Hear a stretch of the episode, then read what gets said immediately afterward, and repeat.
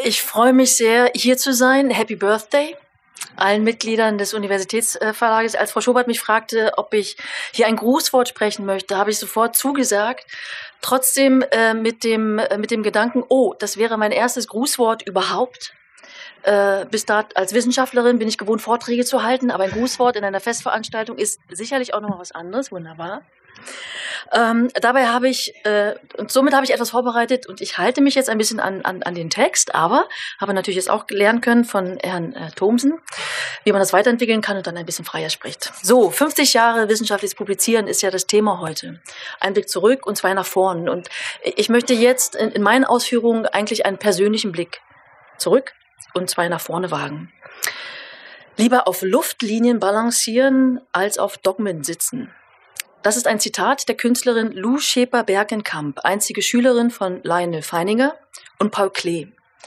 Für mich ein wunderschönes Wortspiel, welches gleichermaßen den Mut der Freiheit feiert, Grenzen zu überschreiten, als auch das freudige Gefühl, welches einen durchzieht, wenn man Unmögliches in Mögliches verwandelt hat. Die Folgen unserer Zeit, die Forderungen unserer Zeit, fair, verantwortlich und gemeinwohlorientiert zu handeln, gelten nicht nur für Politik und Wirtschaft und Gesellschaft. Sie gelten auch ganz konkret für uns Wissenschaftende. Eines der Dogmen, die uns dabei hindern, ist das Publizieren in Closed Access Journalen und Verlagen, die über Jahrzehnte sich etabliert haben und mit hohem Journal Impact Factor für wissenschaftliche Qualität und Exzellenz stehen und werben. Herr Thomsen, Sie hatten das gerade angesprochen. Wissen, zu dem es jedoch nur begrenzten Zugang gibt, bleibt elitär und im schlimmsten Falle leer. Als Angehörige der TU Berlin haben wir heutzutage dank der Anstrengungen unserer Universitätsbibliothek sowie der DIR-Verhandlungsgruppe freien Zugang zu vielen Closed-Access-Journalen.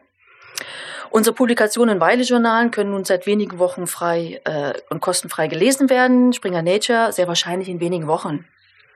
Bis vor kurzem war die Situation jedoch eine ganz andere. Ich kann mich noch gut an meine Zeit als TU-Doktorandin erinnern, als die TU Berlin keinen Zugang zu den meisten der Journalen hatte und ich daher regelmäßig zu besser ausgestatteten Berliner Wissenschaftseinrichtungen pilgern musste. Oder Bittstellerbriefe schrieb an Autoren, sie mögen mir bitte ihre Artikel schicken. Wie absurd war das? Nicht nur zeitlich ineffektiv, sondern auch zutiefst unbefriedigend, denn nur mit maximal der Hälfte meiner Wunschartikel kam ich wieder zurück an meinen Schreibtisch. Die Zeit während und nach meiner Habilitation verbrachte ich glücklicherweise in einer paradiesischen Welt. Nicht hier an der TU Berlin.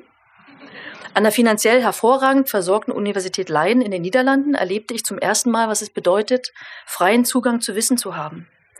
Dies bildete eine der wesentlichen Voraussetzungen für meinen Erfolg als Wissenschaftlerin und somit für meine Berufung hier an die TU Berlin.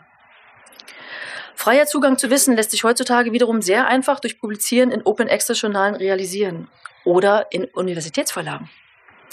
Letztere tun dies ohne viel Aufhebens und ohne viel darüber zu reden.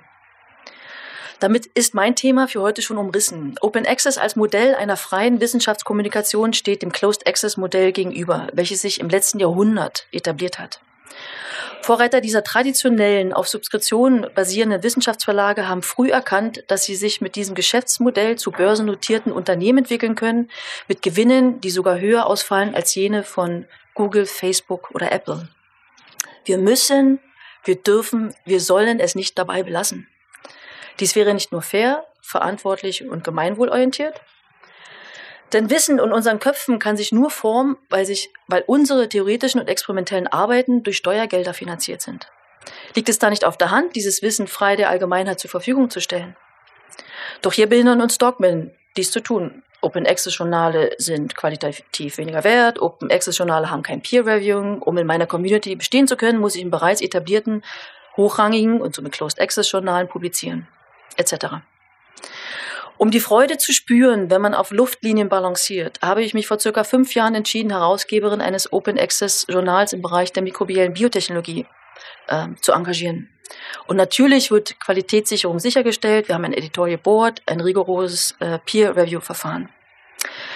Der Journal Impact Factor, noch inoffiziell, ist auf Augenhöhe mit Close Access Journal meiner Community. Die veröffentlichten Arbeiten werden dank Twitter, Facebook, sogar einer größeren Community auch in der Gesellschaft verbreitet und somit auch diskutiert. Nicht nur in der Wissenschaft, auch unter Akteuren der Politik und der Gesellschaft.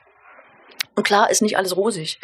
Viele hochkarätige Wissenschaftler meiner Community zögern noch, ihre Arbeiten bei uns einzureichen. Es ist natürlich immer leicht, ein, auf ein erfolgreiches Unterfangen zu setzen, also Closed Access, als auf ein neues, noch im Werden begriffenes. Ich wünschte mir daher mehr Mut meiner Kollegen und Kolleginnen und von allen die Erkenntnis, dass nicht der Journal Impact Factor entscheidend ist, sondern die Qualität eines einzelnen Artikels. Es gibt hervorragende in Journalen mit geringem Impact Factor, es gibt schlechte in Journalen mit High Impact. Äh, es gibt schlechte Artikel in Journalen, die High Impact äh, haben. Was können wir als TU Berlin, was als Berlin University Alliance tun? Nun, Open Access ist ein wichtiges strategisches Element wissenschaftlicher Transferaktivitäten der TU Berlin und sollte fest an dieser verankert werden. Dafür muss es aber im Reputationssystem der Universität auch verankert werden. Open Access als Evaluationskriterium ist in der Berliner Hochschullandschaft ein intensives diskutiertes Thema und zum Teil bereits konkret umgesetzt. Vorbildhaft agiert hier die Charité. Open Access wird bei der Mittelvergabe und in Berufungsverfahren berücksichtigt. Lieber Herr Thomsen, seien Sie gewiss, dass Sie demnächst von mir hören werden. Was können wir als, Wissenschaft, als Wissenschaftende tun? Nun, nutzen Sie Universitätsverlage, nutzen Sie Open Access Journale. Sollte es in Ihrem Fach kein Open Access Journal geben, gründen Sie eins. Wo könnte oder sollte sogar die Reise hingehen? Ich bin fest davon überzeugt, dass die Zukunft unserer Publikationskultur eine nicht kommerzielle sein sollte. Dies wäre im ultimativen Sinne fair, verantwortlich und allgemein oder gemeinwohlorientiert. Warum? Auch kommerzielle Open Access Verlage sind nicht die Lösung. Denn sie wollen Geld verdienen und werden früher oder später Gewinnmaximierung über Wissenschaftsförderung stellen. Sie sind jedoch genauso wenig wie Closed Access Journale meiner Meinung nach systemrelevant. Eine interessante Option für das Open Access Publizieren der Zukunft stellen Universitätsverlage dar. Sie arbeiten nicht kommerziell und zielen daher nicht auf Gewinnmaximierung. Sie ziehen auch keine Gelder aus dem Wissenschaftssystem, sondern sie sind selbstverständlicher Teil der Serviceinfrastruktur einer Universität. Warum nicht die Zukunft der Publikationskultur wieder in die gemeinsamen Hände von Universitätsverlagen, Fachgesellschaften und nicht kommerziellen Publikationsverlagen legen? Universitätsverlage waren die Wiege der, wissenschaftlichen Publikation. Warum können sie nicht auch wieder die Zukunft sein? Warum nicht in wissenschaftsnahe und öffentliche Infrastrukturen investieren, um Wissen zu verbreiten, anstatt Subskriptionskosten oder EPCs zu zahlen? Ich möchte mit Johann Wolfgang von Goethe schließen. Es ist nicht genug zu wollen, man muss auch tun. Lassen Sie uns daher die Idee der Open Access Bewegung leben und vielleicht heute der, während der Podiumsdiskussion vielleicht in naher Zukunft realistische Möglichkeiten in Richtung einer nicht kommerziellen Publikationskultur diskutieren. Ich wiederhole mich gerne. Dies wäre fair, verantwortlich und gemeinwohlorientiert. Dankeschön.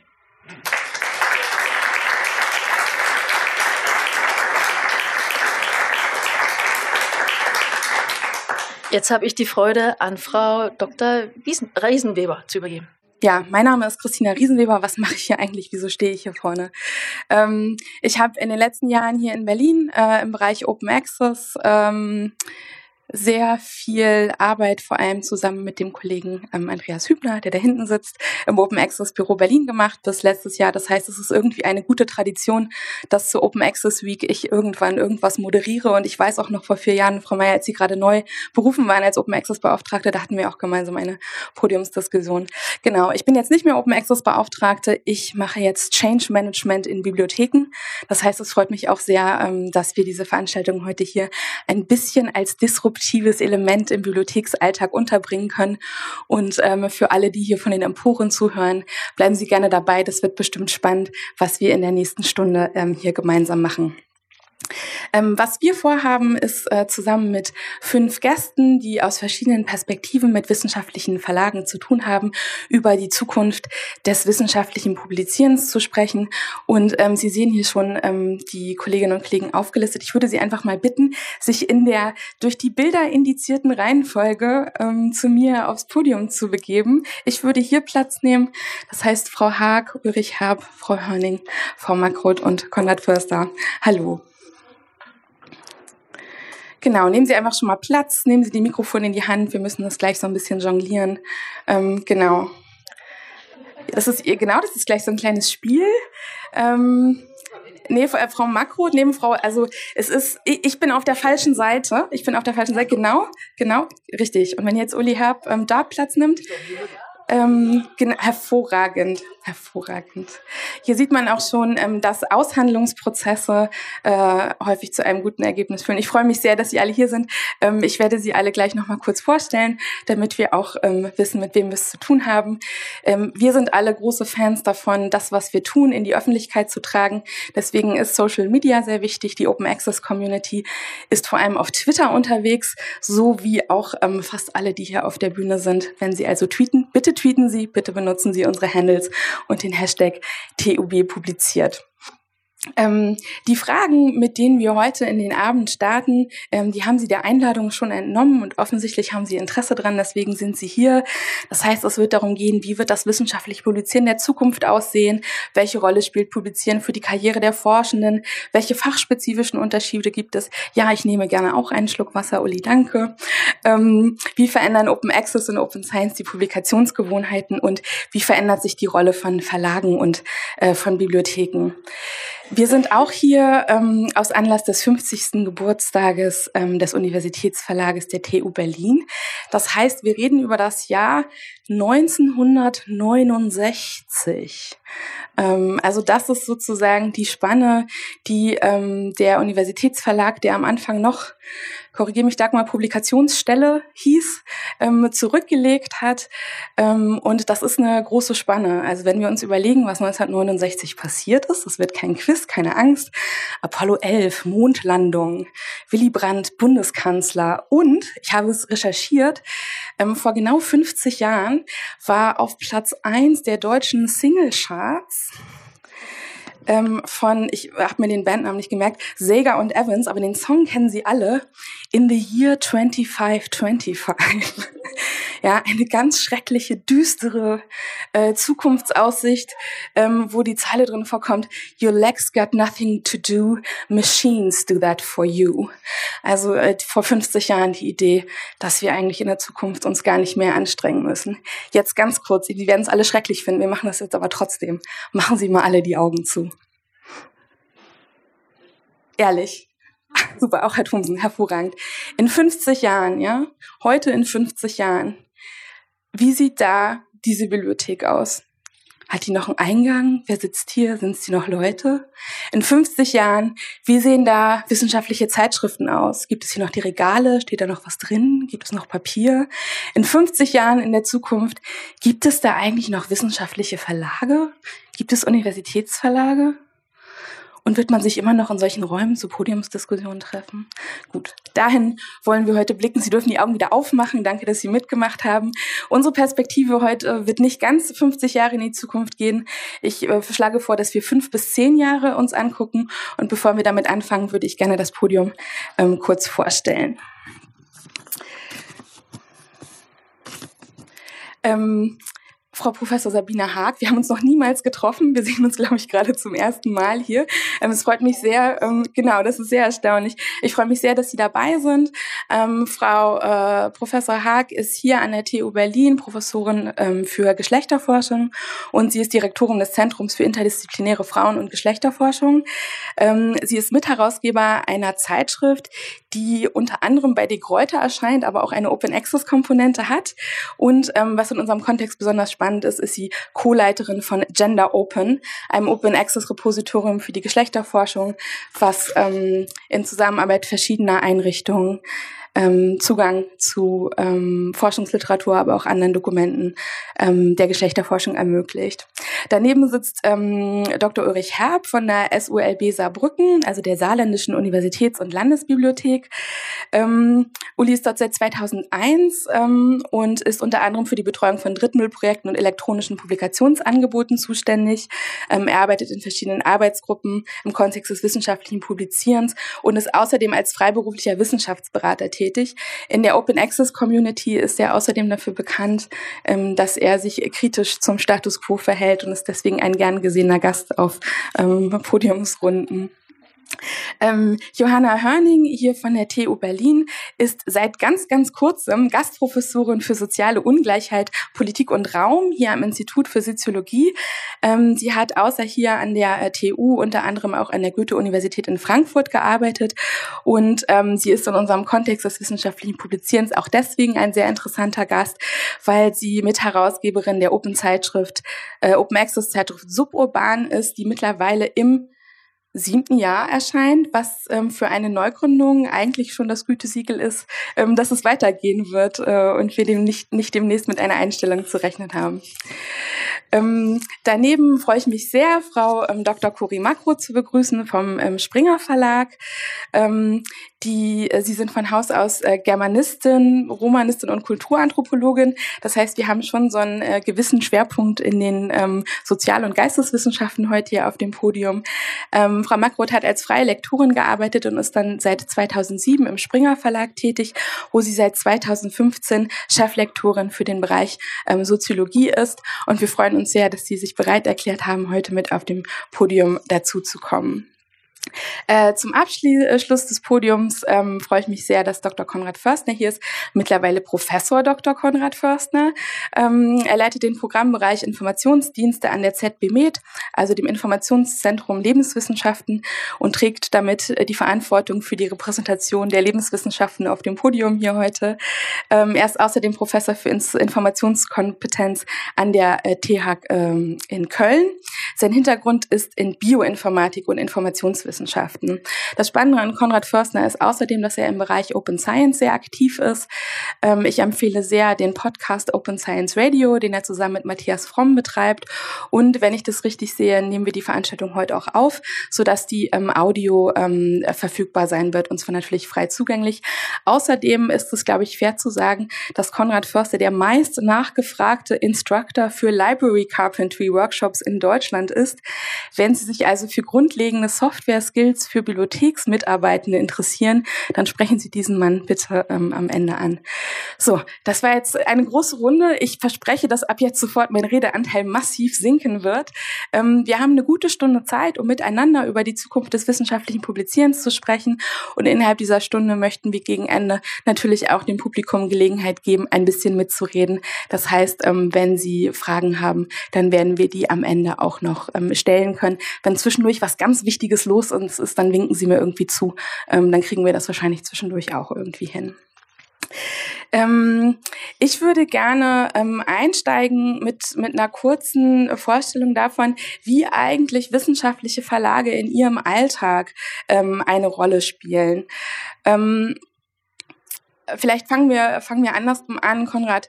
Ähm, du bist äh, im Bereich Bioinformatik und Informationswissenschaften unterwegs, ähm, wo wissenschaftliche Verlage anders als in Geistes- und Sozialwissenschaften funktionieren. Wie ist dein täglicher Kontakt mit Verlagen? Ja, der ist Jetzt, genau. genau. Ich möchte kurz auch hinweisen, diese Mikrofone müssen sehr nah ähm, positioniert werden und bitte auch und nicht so, sondern tatsächlich so. Ich habe das bestimmt eben auch schon fünfmal falsch gemacht, damit uns alle gut hören. Also, wie ist dein täglicher Kontakt mit, mit wissenschaftlichen Verlagen? Na, da gibt es eigentlich zwei Seiten. Das eine, ich als Konsument von äh, Literatur, was mir von Verlagen bereitgestellt wird, beziehungsweise von der Bibliothek oder dem Informationszentrum, in dem ich arbeite.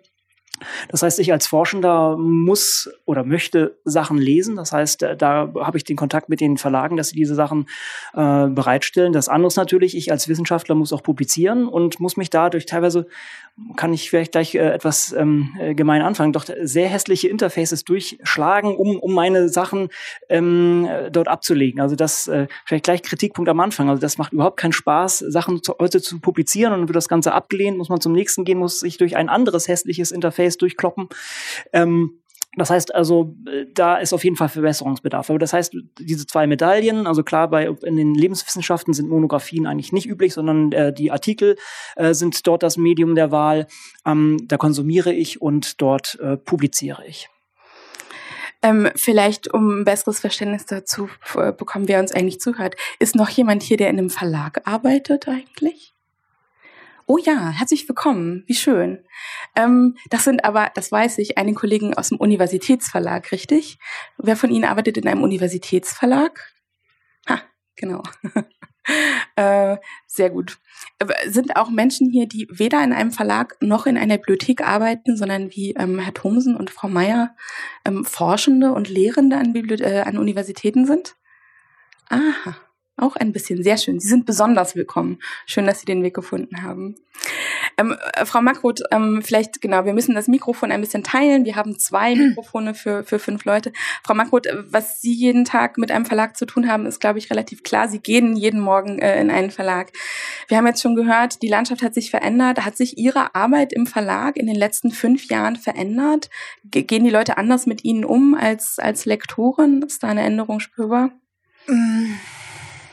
Nee, eigentlich nicht. Also äh, ich meine, ich bin ja auch äh, Lektorin in Sozialwissenschaften und mache vor allem Bücher. Ich mache keine Journals oder das nur sehr am Rande und bin für die Journals, also Berliner Journal und Kölner Zeitschrift, auch nur inhaltlich verantwortlich, aber nicht vom ganzen Prozedere.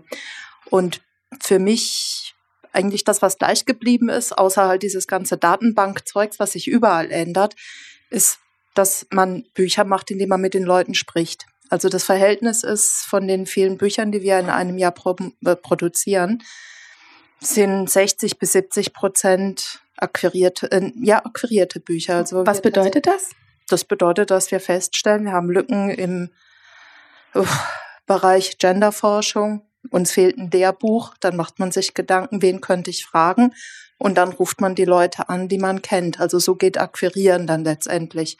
Oder man ähm, entwickelt aus Gesprächen auf Tagungen oder so ähm, neue Buchtypen, Schlüsselwerkkonzepte und sowas. Und dann geht man mit diesen Buchideen auf seine Leute zu, die man kennt. Und ähm, das ist eigentlich eine relativ untechnische Arbeit letztendlich. Dann wird es im Hinten nach dann sehr, sehr technisch und viele Daten, viel digitale Dinge, die man da zu beachten hat. Aber tatsächlich in der ersten Konzeptionsphase ist es ziemlich viel Handarbeit und ziemlich viel Reden mit Menschen. Und äh, bei den Zeitschriften ist das da ähnlich?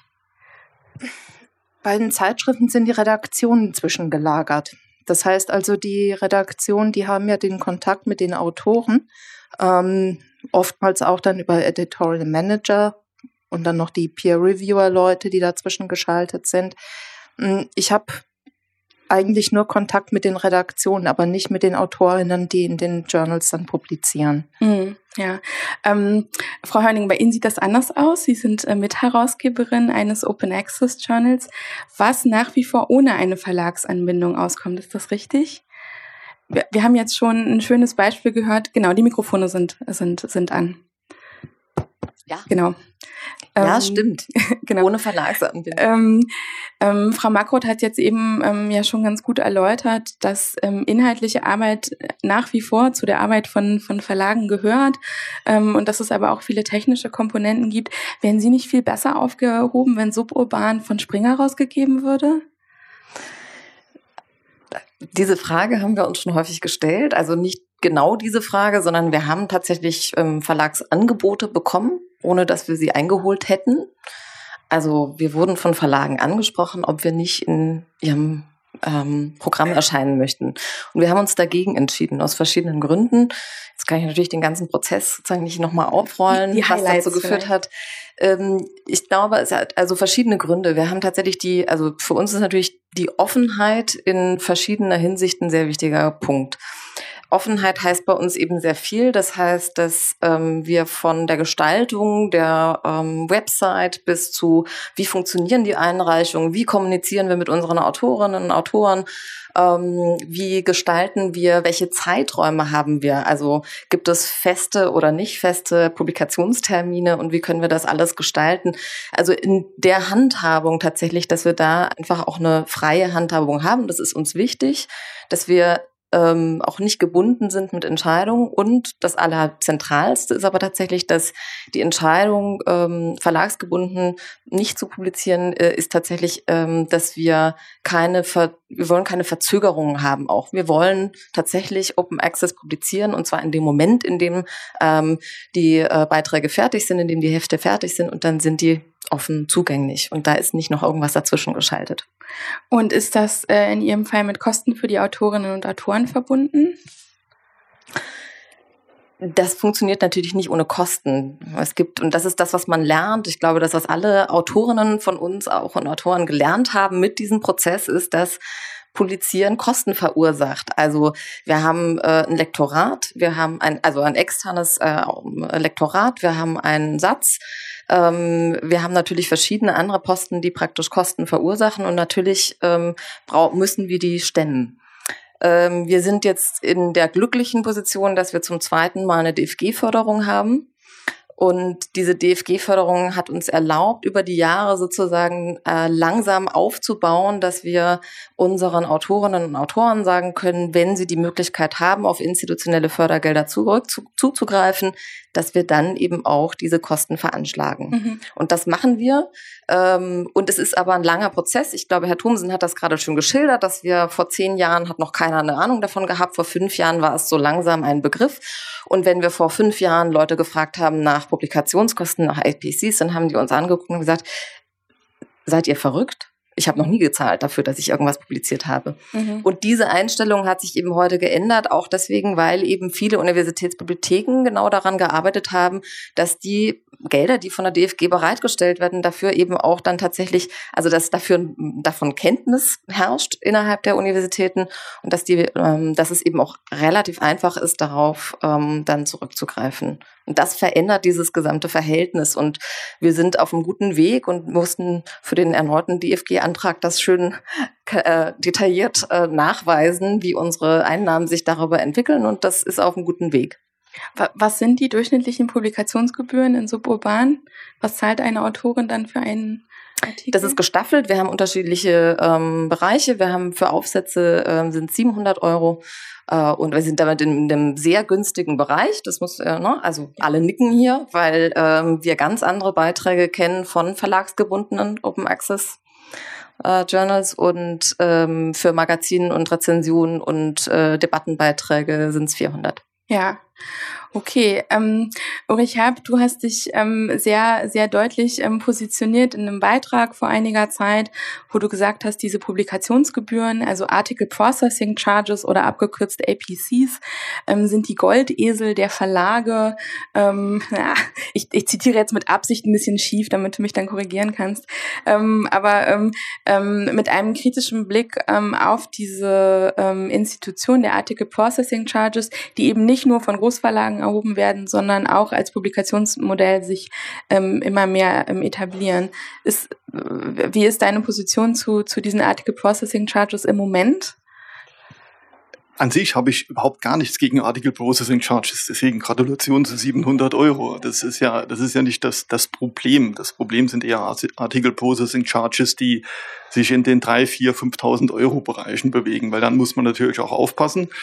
Ähm, so gut die Idee zum Beispiel ist, dass Open Access Publikationen bei Berufungsverfahren oder bei, bei LOM oder bei Evaluierungen herangezogen werden, muss man natürlich immer auch dran denken, dass dort auch die, das Journal berücksichtigt wird, in dem man publiziert. Und wenn man auf einmal sich eine hochpreisige Open Access Publikationsgebühr leisten kann und dann den High Impact hat und Open Access obendrauf, nur weil man das Geld hat, privat, wenn man es selbst bezahlt oder weil halt man an einer Universität arbeitet, wo das Geld nun mal eher noch fließt, dann wird es natürlich ein bisschen kritisch. Also bei diesen APCs muss man auch aufpassen, dass die nicht irgendwann anfangen, eine Exklusivität zu produzieren. Ähm, Sabine Hank, Sie haben eine, eine interessante Perspektive hier, weil Sie sowohl ein bei De Gruyter erscheinendes Closed Access Journal mit herausgeben. Äh, jein, genau, es gibt eine, ich glaube, können Sie vielleicht selber erläutern, ähm, und mit Gender Open sehr, sehr aktiv für eine breite Öffnung ähm, plädieren. Wie, wie balancieren Sie zwischen diesen beiden ähm, Projekten und Kooperationen? Ja, das sind ja nur zwei der Hüte, über die ich äh, oder unter denen ich jetzt hier sprechen könnte. Ich will nochmal, ohne eine Lanze für Closed Access äh, brechen zu wollen, aber ähm, also ich bin Mitherausgeberin einer Zeitschrift Feministische Theorie, feministische Studien die seit mittlerweile 35 Jahren erscheint, ähm, nach wie vor in Printform, in der es für die AutorInnen kostenfrei ist zu publizieren. Die Redaktionsarbeit wird nicht entlohnt, aber äh, mit einer Redaktionspauschale seitens des Verlages ähm, bezuschusst. Und der sozusagen, man könnte sagen, der, der Knackpunkt ist der, dass man natürlich die KonsumentInnen die Zeitschrift abonnieren äh, oder die Hefte einzeln kaufen müssen. Sozusagen da, ist, da spielen dann die Kosten eine Rolle. Also man kann nicht sagen, Verlage sind immer nur the bad guy. Ähm, insofern sie in unserem Fall die Zeitschrift es ermöglichten, dass die AutorInnen im Feld der Frauen- und Geschlechterforschung kostenfrei publizieren können, dass sie in einem peer-reviewten, qualitätsgesicherten Journal kostenfrei publizieren können. Die Verknüpfung, die uns jetzt gelungen ist mit ähm, Gender Open, dem digitalen Repositorium, das die drei Berliner Geschlechterforschungszentren der drei Berliner Universitäten, FU, HU und TU, in den letzten drei Jahren auch DFG finanziert, mit Unterstützung unserer jeweiligen äh, Universitäten sozusagen Zuschussung aufgebaut haben. Sieht so aus, das Repositorium ist ein klassisches Repositorium, also kein Erstveröffentlichungsort, sondern ein Zweitveröffentlichungsort.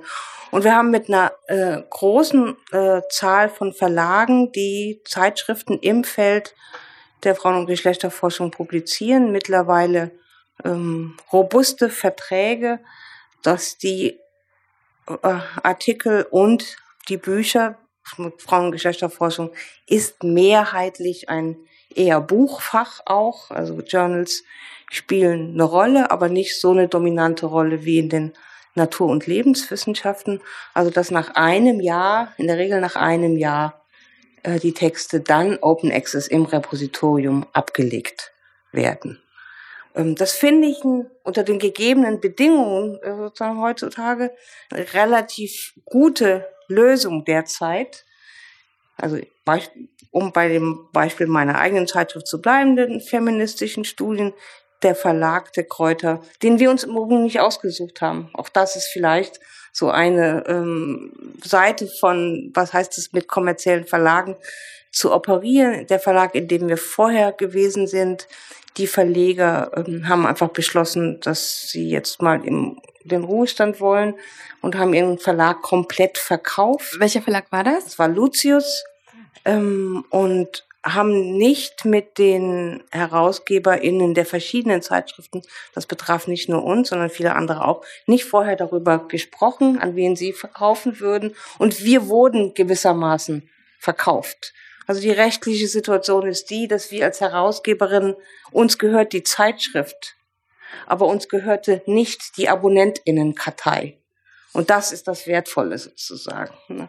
Wenn wir also mit der Zeitschrift beispielsweise nicht, also aus dem, ganz aus dem Verlagswesen hätten aussteigen wollen oder einen anderen Verlag hätten haben wollen, hätten wir in dem Fall dann schon von De Kräuter, die eben das schon gekauft hatten, hätten wir die AbonnentInnen-Kartei kaufen müssen und das hätte äh, natürlich äh, alles an finanziellen Möglichkeiten überstiegen, äh, die wir ja. gehabt haben. Sozusagen. Also aus, ich habe jetzt leider, ähm, weil ich Ihnen so eine, ähm, aufmerksam zugehört habe, nicht gesehen, wie die Gesichter im Publikum aussehen an der Stelle. Aber für viele Leute ist das ja eine absolute Horrorvorstellung. Also die Idee, ich leiste diese ganze Arbeit, ich baue diesen, diesen Fundus an, an Menschen auf.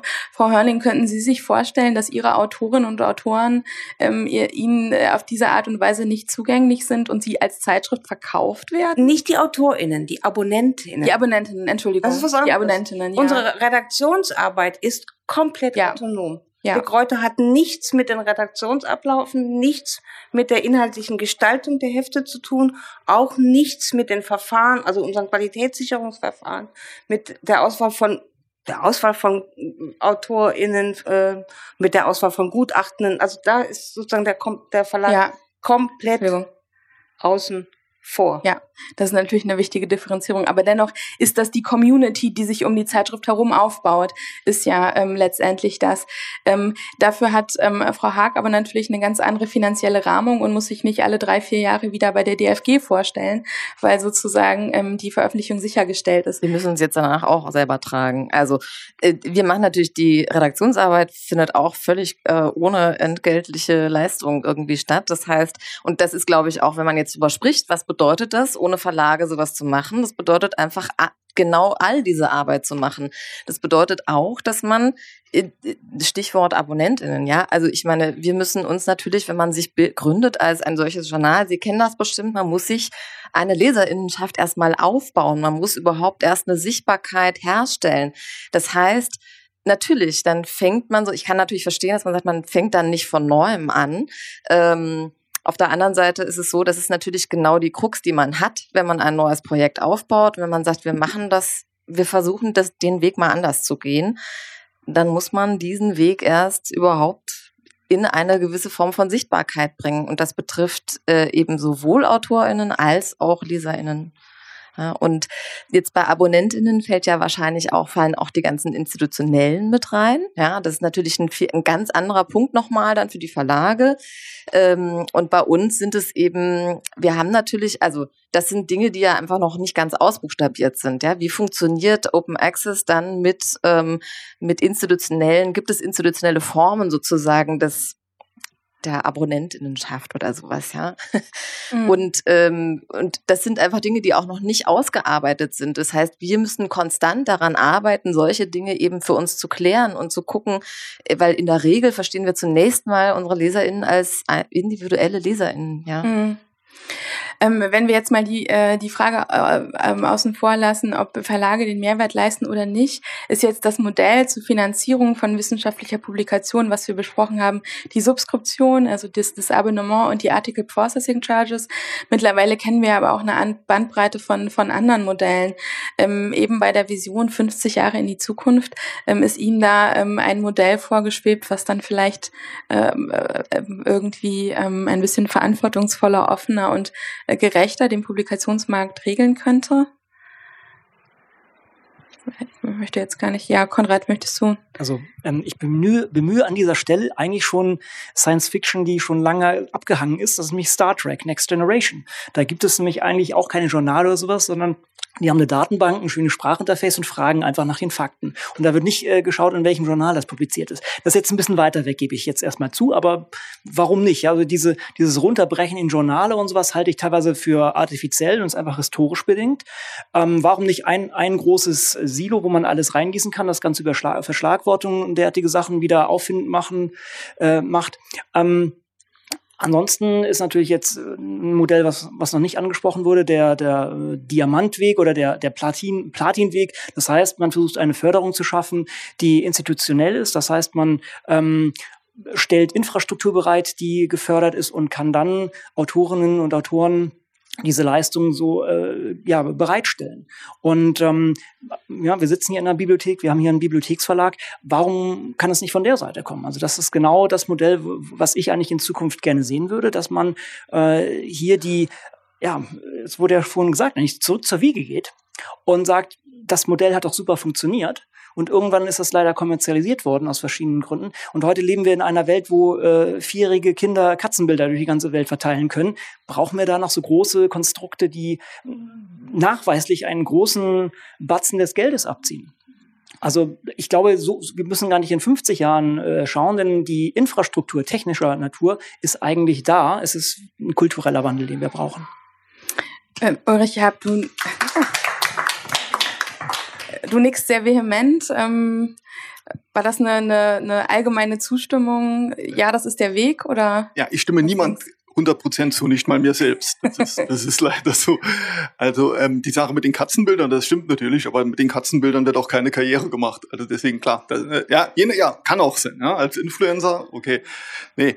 Ähm, natürlich ist diese Vorstellung des Star Treks, ich bin ja auch ein großer äh, Anhänger dieser Serie oder dieser Mythologie, äh, faszinierend, aber äh, das äh, wird vielleicht irgendwann funktionieren, ne, wenn die European Science Cloud kommt und alle Forschungsförderer verpflichten ihre Wissenschaftler dafür, wie es der Wellcome Trust ja macht, sofort im Repository zu publizieren. Aber auch dann werden, glaube ich, am Schluss ich bin da ein bisschen pessimistischer. Die Verlage ihre Schicht drüber legen, ne, wie zum Beispiel Elsevier das macht mit Cybal oder Springer mit Dimensions und daraus Empfehlungen für Forschungsförderung und Wissenschaftssteuerung und sonst was ableitet. Das ist dann der Mehrwert, den sie über Open Access aufbauen. Dann ist natürlich Open Access vorhanden, da gebe ich, da gebe ich Ihnen vollkommen recht. Aber dann gibt es die Kommerzialisierung auf, auch, auch auf der nächsten Schritt, äh, auf der nächsten Ebene. Dann ist man infrastrukturell oder im Begriff der, der wissenschaftlichen Entscheidungsfindung oder der Strategieentscheidung abhängig von ähm, kommerziellen Akteuren, wie man es jetzt bei den Verlagen ist. Aber das ist eine, eine nachgeordnete Problematik, die allerdings durchaus im Raum steht. Ähm, die andere Sache, das sehe ich halt genauso. Man könnte natürlich sehr gut sagen, und das bin ich ein vollkommener Verfechter dazu, dass diese Infrastrukturen im Idealfall wieder in den öffentlichen Hand liegen und auch die Governance in der öffentlichen Hand liegt durch wissenschaftliche Beiräte. Ähm, das Problem, was ich halt in den letzten Jahren und ich mache Open Access seit 2001 mitgekriegt habe oder was ich so ein bisschen diagnostiziere, ist, da spreche ich auch als auch äh, als äh, aus eigener Erfahrung, an manchen Standorten funktioniert das nicht so gut wie an anderen. Also wenn man zum Beispiel dann so eine OGS-Plattform, das ist eine Publikationsplattform für Open Access Journale irgendwo einsetzt, dann will die auch betreut sein und die Leute unterschätzen das oft.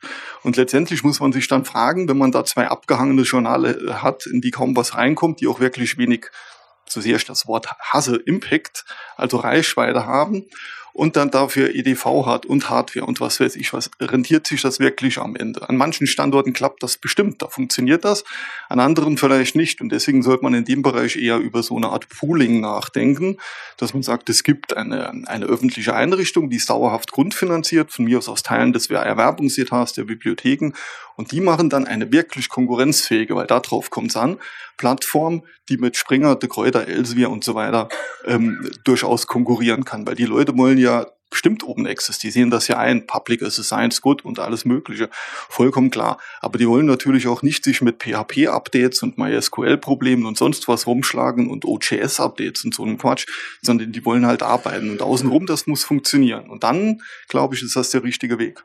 Also ich kann aus eigener Erfahrung bestätigen, als Redakteurin möchte man sich nicht mit OGS-Updates rumschlagen. Ähm, korrekt. Ähm, die Frage ist tatsächlich aber in diesem Szenario, ähm, welche Rolle die Verlage dann spielen, weil ich denke, denke, diese Idee, was sind die Publikationsinfrastrukturen, brauchen wir Journals oder nicht, ist es ein großes Silo oder nicht, wer macht Peer Review ähm, oder nicht, ähm, ist die eine Frage. Und die andere Frage ist, wer betreut ähm, ähm, diese, diese Strukturen. Konrad, du hast das eher offen gelassen, Ulrich, du hast jetzt gesagt, das ist in sozusagen Konkurrenz zu den Verlagen. Frau Makro, äh, wie sehen, wo sehen Sie die Rolle Ihres ähm, Arbeitgebers in so einem Szenario, wo die ähm, öffentlichen Einrichtungen sich zusammentun und große Publikationsinfrastrukturen zu schaffen? Mm, ja, also, ist ein bisschen überwältigend. Ja, ich, ich, ich gebe, und ich möchte auch ja. noch mal zu Protokoll nee, das, geben, dass wir uns darüber im Klaren sind, dass Sie Cheflektorin für Soziologie nee. äh, bei Springer sind und nicht äh, sozusagen den Bereich ähm, äh, Business Planning verantworten. Ne? ja, das ja, aber ich, ich bin schon als Springer-Vertreterin hier. Ja. Also sagen wir es mal so, was wir machen, wir machen tatsächlich diese ganzen Dienstleistungen, Service rund um das Buch, von der Idee bis zur Herstellung, bis ich sehe diese hochaufwendigen Lehrbücher, die dort stehen, die ganzen Bildrecherchen, Bildrechte-Recherchen, Nachzeichnen von Abbildungen. Da steckt unheimlich viel Arbeit drin, viel Expertenwissen, viele Kosten, die äh, wir dann letztendlich übernehmen, weil wir ja ohne, äh, ohne, wie nennt sich das, Druckkostenzuschuss publizieren. Das heißt also, das ganze wirtschaftliche Verantwortung, Risiko liegt bei uns. Wir machen den ganzen Vertrieb, das ganze Marketing, wir äh, schieben das Ganze in die Welt hinein, dass die Sachen auch auffindbar sind, was auch nicht so ganz einfach ist, weil irgendwie Dinge ins Internet laden, sind sie auch weg. Ne? Ähm, das heißt, es sind jede Menge Leistungen, die man erstmal so nicht sieht, es sei denn, man weiß darum und man kennt sie. Ähm, die also es war auch auf der Vorbereitungspaper, ähm, das Sie rumgeschickt haben, tatsächlich so braucht man oder sind kommerzielle Verlage systemrelevant, Wissenschaftssystemrelevant. Und ich habe dann echt mal einen Moment ähm, geschluckt, weil ähm, ich mir dachte, hm, was ist denn ein nicht kommerzieller Verlag? Ja, ähm, das sind staatlich geförderte Institutionen und ich weiß nicht, ob das so eine gute Idee ist, Wissenschaft wirklich einfach nur staatlich gefördert zu publizieren. Das ist, äh, das ist etwas, ich finde also letztendlich ähm, äh, im Sinne von der kritischen Öffentlichkeit, der Publikation von abseitigen Themen, die vielleicht auch mal wissenschaftlich oder politisch nicht so gewollt sind, das können Verlage machen, ja. Äh, die, also folgender Satz drängt sich auf, ist es natürlich eine viel, viel bessere Idee, das supranationalen Konzernen in die Hand zu geben, ähm, die ähm, ja. kapitalistische Profitinteressen verfolgen. Aber vielleicht, ähm, ähm, gilt, Frau Haag und Frau Hörning, Sie haben beide gerade sehr, ja. ähm, äh, sehr deutlich ähm, signalisiert, dass Sie da auch eine Position zu haben. Naja, ich glaube, ich glaube, wir sollten uns davor hüten, jetzt irgendwie hier so jeweils Buhmänner aufzubauen. Man mit Sicherheit kann und sollte das wissenschaftliche Publizieren in der Zukunft nicht in den Händen multinationaler Konzerne liegen. Aber da stimme ich Frau Makro, Makro zu, es sollte aus meiner Sicht auch nicht ausschließlich in wie auch immer staatlichen Institutionen, egal auf welcher Ebene die dann jetzt angesiedelt sein sollten. Äh, wenn ich mein eigenes Fach nehme, die Frauen- und Geschlechterforschung, ähm, die bis heute ja ein ein Problem, also sozusagen Schwierigkeiten hat, sowohl institutionell ähm, sozusagen anzukommen, und das betrifft dann auch das Publizieren, ähm, sowohl in den, in den öffentlichen Institutionen des Wissens, also den Universitäten, den Hochschulen und den daran geknüpften ähm,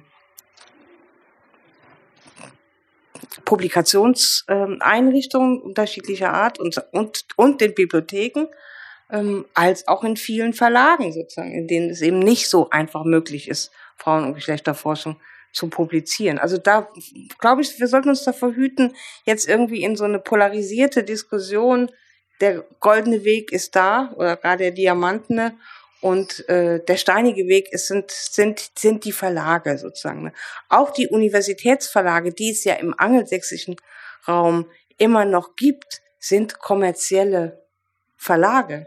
Harvard University Press und wie sie alle heißen, das sind Universitätsverlage, aber das sind auch kommerziell agierende und sehr äh, deutlich kommerziell agierende ja. Unternehmen. Also das ist irgendwie sehr viel, sehr viel komplexer sozusagen. Äh, mir fehlt jetzt vielleicht ein bisschen die visionäre Kraft sozusagen über die bestehenden Strukturen hinauszudenken. Ich meine, Star Trek, ja, ist irgendwie schön und gut, aber funktioniert der, der Wissenssilo zum Beispiel, funktioniert für die Wissensfelder, für die Wissenschaften, aus denen ich komme, die ich jetzt mal so im grob irgendwie Deutungswissenschaften nenne, nennen will, nicht so einfach. Es, gibt halt, es geht halt nicht nur darum, denn wir machen das große Silo und da stellen wir die ganzen Fakten. Sie haben von Fakten gesprochen. Das ist ja noch nicht Wissen und auch nicht wissenschaftliches Wissen. Ich glaube, darüber sind wir uns alle einig. Ich will das jetzt auch hier nicht ähm, so sozusagen äh, die Schneise sozusagen zu, zu stark irgendwie machen sozusagen. Aber ähm, ich glaube, für meine Fächer äh, wird auch, darüber haben wir jetzt noch gar nicht gesprochen, ähm, das, das analoge Publizieren, nämlich in Form von Büchern, wie sie hier stehen, auch über viele, viele Jahre und Jahrzehnte hinaus noch relevant sein, wenn wir jetzt mal 50 Jahre gucken. Ich hoffe, dass in meinen Fächern auch in 50 Jahren noch Bücher geschrieben und publiziert werden. Ich selber werde vielleicht keine mehr schreiben, aber ich selber werde den Rest meiner wissenschaftlichen Laufbahn äh, hoffentlich noch viele Bücher schreiben und äh, meine Kollegen und Kolleginnen auch. Und die möchte ich auch, dass die weiterhin als haptisch erlebbares äh, Produkt ähm, zur Verfügung stehen. Äh, ja, äh, Frau Hörning, Bücher müssen wir die abschaffen für die Zukunft? Nee, das war genau der Punkt, an dem ich vorher auch schon so gedacht ich möchte gerne was sagen.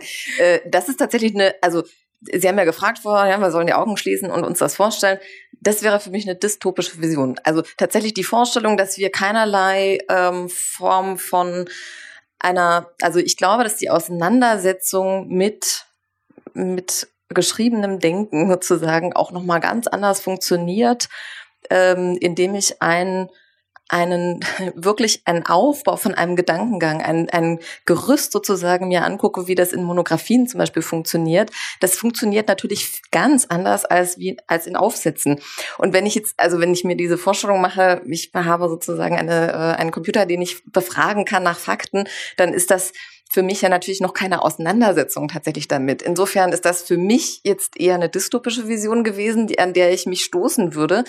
Ähm, und ich persönlich würde eben auch sehr stark also ich bin, obwohl ich bin ja jetzt immer gefragt worden als eine, die Redakteurin einer Open Access Zeitschrift, ähm, aber als Soziologin bin ich ähm, bin ich sehr stark, ist mein Arbeiten sehr stark davon geprägt, dass wir in allen sozialwissenschaftlichen Bereichen sind für uns Bücher, Monografien, Sammelbänder, äh, Lehrbücher in Buchform und so weiter sind für uns ganz essentiell, weil sie eine ganz andere Form der Auseinandersetzung bieten. Und auch wenn ich denke, dass die Aufsatzpublikationen ein wichtiger Bereich sind, den man sehr gut mit solchen Perspektiven in Verbindung bringen kann, wo man mit Open Access viel be bewegen kann und verändern kann, auch, auch äh, in einem weiteren Blickfeld als nur jetzt auf die deutschsprachige Soziologie, wenn man so will, ja, sondern dass wir da einen weiteren Weg gehen können als nur die einzelnen disziplinären Grenzen und äh, sprachliche Grenzen und so weiter.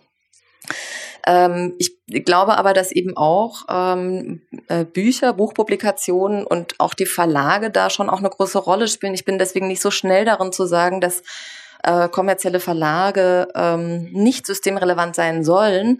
Ich würde sagen, aus meiner Sicht, ich bin auch geprägt davon, dass wir eben in Deutschland ein ähm, kleinteiliges Verlagswesen haben, in dem eine unzählige, also ganz viele Verlage äh, Bestand haben und seit vielen Jahren Bestand haben, die eine unglaubliche Arbeit leisten.